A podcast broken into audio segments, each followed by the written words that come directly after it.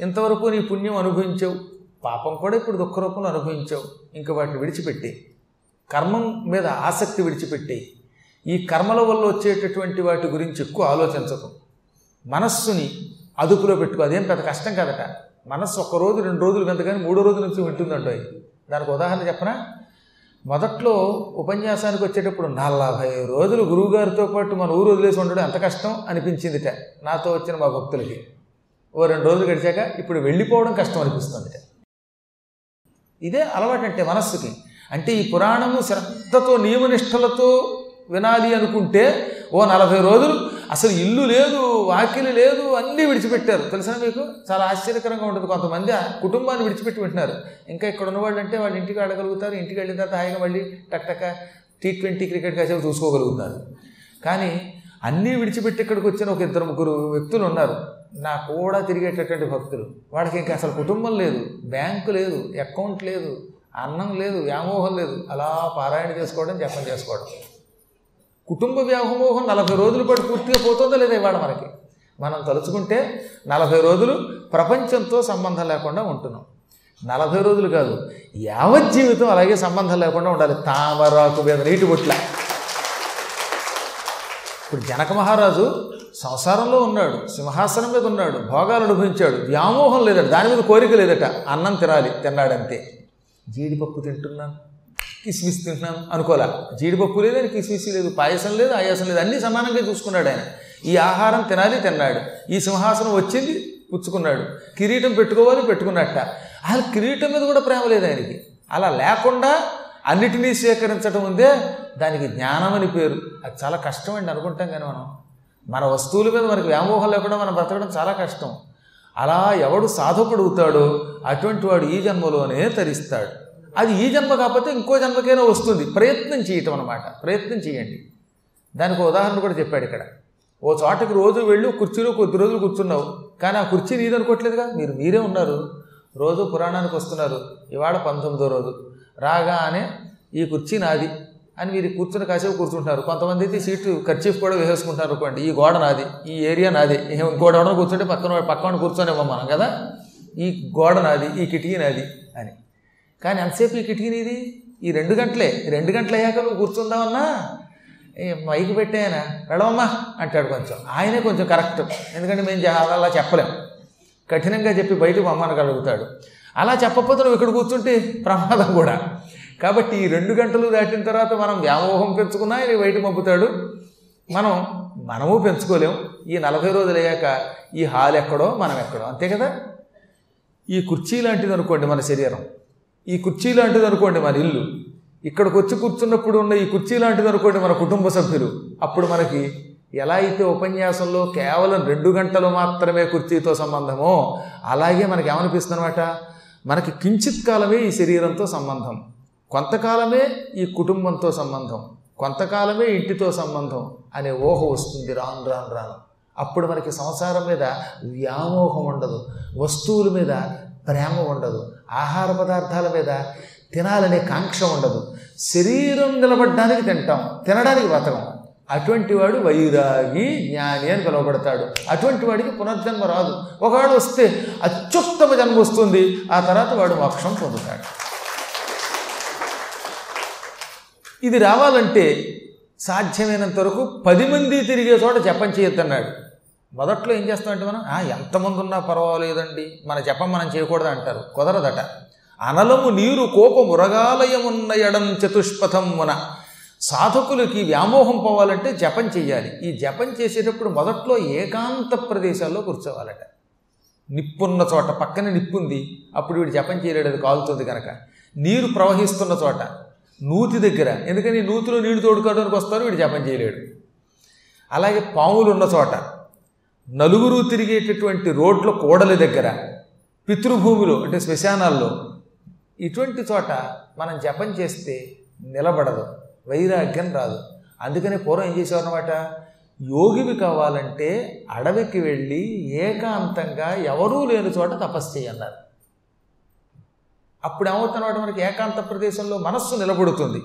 కొంతకాలం మనస్సును ఎప్పుడైతే దృఢం చేస్తామో లోపల నిలబెడతామో అప్పుడు పది మంది జనం వచ్చి మాట్లాడుకున్నా మన చెవిలో పడితే మన జపం మనం చేసుకోగలుగుతాం. కాబట్టి యోగీశ్వరుడు ఎప్పుడు ప్రారంభ కాలంలో ఏకాంతంగా ఉండాలి. జనములతో సంపర్కం పెట్టుకోకూడదు.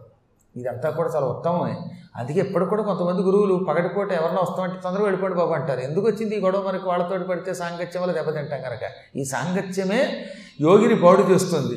సాంగత్యమే యోగికి వస్తు వ్యామోహం కలగజేస్తుంది. తీవ్ర వైరాగ్యంతో ఉందాం అనుకున్నవాడు పది మంది రాకపోగా వాళ్ళతో కబుర్ల వల్ల మళ్ళీ అజ్ఞానంలో పడిపోతాడు. ఇలా చేయగా చేయగా అప్పుడు యోగికి ముందు ఆరోగ్యం బాగుపడుతుంది. ఈ మధ్యన ప్రతివాడు యోగ యోగ అని ఒక పదం వేస్తున్నాడు. అది యోగా కాదు యోగము. ఈ యోగాభ్యాసం చేస్తే వాడి శరీరం క్రమంగా ఏమవుతుంది ఆరోగ్యం అనిష్ఠురత్వము వపుకాంతియున్ సౌరభ్యం గును సంస్వరత్వము మన సౌమ్యత్వమును మూత్ర విచారాల్పత్వము నిర్మలత్వము కృపా సంగత్వమును ప్రాప్త యోగారంభుండగువానికిన్ ప్రథమ జహ్నంబుల్ నరేంద్రోత్తమ. మహారాజా ఓ అలర్క నిజంగా యోగాభ్యాసాన్ని నిష్ఠతో చేస్తే అటువంటి వాడికి ముందు ఆరోగ్యం వస్తుంది. శరీరం మనస్సు ఆరోగ్యంగా ఉంటాయి. శరీరం మనస్సు మృదువుగా ఉంటాయి. అలౌల్యంబున్ వస్తువుల మీద వ్యామోహం ఉండదు. నేను పెద్ద పీఠం పెట్టేయాలి. మొత్తం జనమం దబ్బంతా నాకే తగలయ్యాలి. నేను ఛానల్ పెట్టాలి. పెద్ద సింహాసనం మీద కూర్చుని శక్తి పాతకం అనాలి అనే కోరిక లౌల్యం. ఆ లౌల్యం ఉండదు యోగికి. వపుహ్ కాంతి శరీరం కాంతివంతంగా ఉంటుంది. వాళ్ళు వేదాలని పురాణాలని వేదవ్యాసుని తిట్టరు వాళ్ళు. సౌరభ్యం శరీరం నుంచి సువాసన వస్తుంది. సంస్వరత్వం చక్కని కంఠం మధురమైన కంఠం మృదుత్వంతో కూడిన మాట వస్తుంది. మనస్సు సౌమ్యంగా ఉంటుంది. మలమూత్రాలు ఎక్కువ విసర్జించడు వాడు. శరీరం నిర్మలమవుతుంది. ఇతరుల మీద ప్రేమ కలుగుతుంది కరుణ కలుగుతుంది.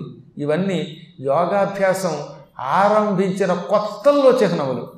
పూర్తిగా యోగ అయ్యాక ఇంక వాడికి అసలు ఏ వ్యామోహం ఉండదు. వాడు పిచ్చాడులాగా ఎవరితో సంబంధం లేకుండా ఓడిపోతాడు. ఇంకా బయట తిరగాలనే కోరిక తగ్గిపోతుంది. అందుకే గురువులు ఒక స్థాయి దాటాక ఇంకా తిరగడం మానేస్తారు చూడండి.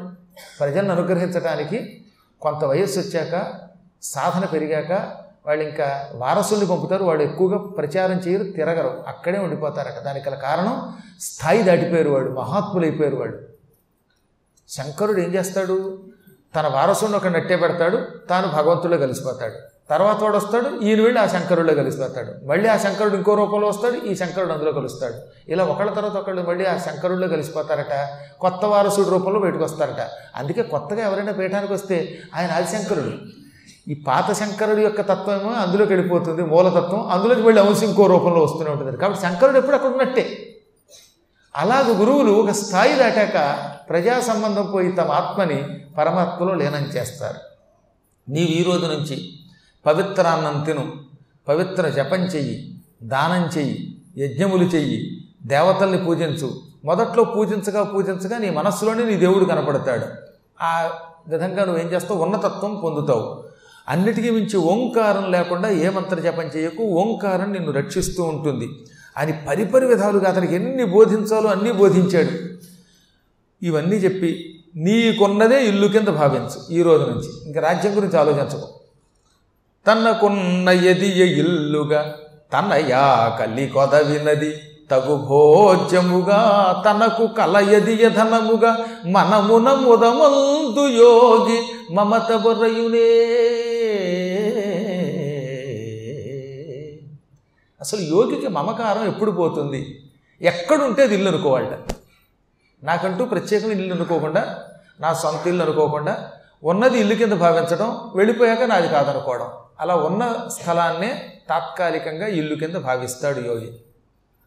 తనకి ఆకలి వేసినప్పుడు ఏది దొరికినా పట్టించుకోకుండా దొరికిన దాన్ని తిని సంతృప్తి పొందుతాడు. ఆకలికి లభించిందే ఆహారం అనుకుంటాడు. అంతేగాని ముందే మెను ఇవ్వడనమాట రేపు పొద్దున పులిహార చెయ్యి అందులో జీడిపప్పు పోపు ఉండాలి ఆవ పెట్టాలి ఇవేం చెప్పడు యోగి. యోగులకి ఏం ఉండదు అనమాట వాళ్ళు ఏం పెడితే తింటారట. ఎక్కడుంటే అక్కడే ఉంటారు. ఈ విధముగా సాధన చేసే మహానుభావులైన యోగులు ఉన్నారే వాళ్ళకి ప్రపంచమే ధనం వేరే ధనం ఉండదు. ఉదార చరితానాంత వసుధైక కుటుంబకం.